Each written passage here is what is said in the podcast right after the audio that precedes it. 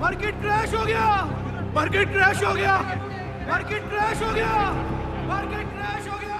आजकल हर दिन मार्केट में ये सेम चीज़ ही सुनने को मिल रहा है। बट ऐसा क्यों हो रहा है? चलिए उस चीज़ को पहले समझते हैं। तो अभी मार्केट डाउन होने का तीन मेन रीजन है। पहला हो गया supply chain issue because of covid nineteen दूसरा हो गया raw material issue because of Russia and Ukraine war तीसरा हो गया रेपो रेट हाइक हम्म सभी लोग तो रशिया यूक्रेन वॉर और कोविड के बारे में जानते हैं। बट ये रेपो रेट हाइक कुछ नया लग रहा है तो चलिए इस चीज़ को समझते हैं। तो पूरे इकोनॉमिक्स को हम एक सिंपल एग्ज़ाम्पल के ज़रिए समझ सकते हैं। लेट्स अज्यूम आप नहाने के लिए जाते हैं और आपके बाल्टी में पानी नहीं होता। तो जब तक बाल्टी में पानी नहीं होगा, आप उसे स्पेंड नहीं कर पाएँगे। तो इसीलिए आप क्या करते हैं कि आप टैप ओपन करते हैं। तो जब बाल्टी में पानी आने लगता है तो आप उसे अच्छी तरीके से यूज़ कर पाते हैं। लेकिन एक टाइम ऐसा आ जाता है, जब बाल्टी से पानी ओवरफ्लो होने लगता है तो उसी चीज़ को कंट्रोल करने के लिए आप टैप को बंद कर देते हैं। अभी बाल्टी को मार्केट पानी को पैसा और पाइप को गवर्नमेंट के साथ रिप्लेस करके इसको समझा जा सकता है।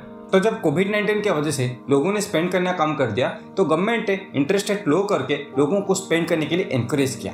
तो अभी जब मार्केट ओवरफ्लो सिचुएशन में आ रहा है तो गवर्नमेंट रेपो रेट हाइक करके या फिर यूँ को तो टैप को बंद करके उस चीज़ों को कंट्रोल करने का ट्राई कर रहे हैं। तो अभी देखते हैं कि इसका इफ़ेक्ट स्टॉक मार्केट पे कैसे होगा तो जब रेपो रेट हाइक होता है, उसके वजह से इंटरेस्ट रेट भी हाइक होता है। जिसके वजह से कंपनीज़ का जो बोरोइंग होता है, वो हाई हो जाता है क्योंकि इनके प्रॉफिट मार्जिन या फिर प्रॉफिट को इफ़ेक्ट करता है। जिसके वजह से कंपनी का शेयर प्राइस भी डाउन होने लगता है और उसी इफ़ेक्ट के वजह से पूरे मार्केट क्रैश कर जाती है।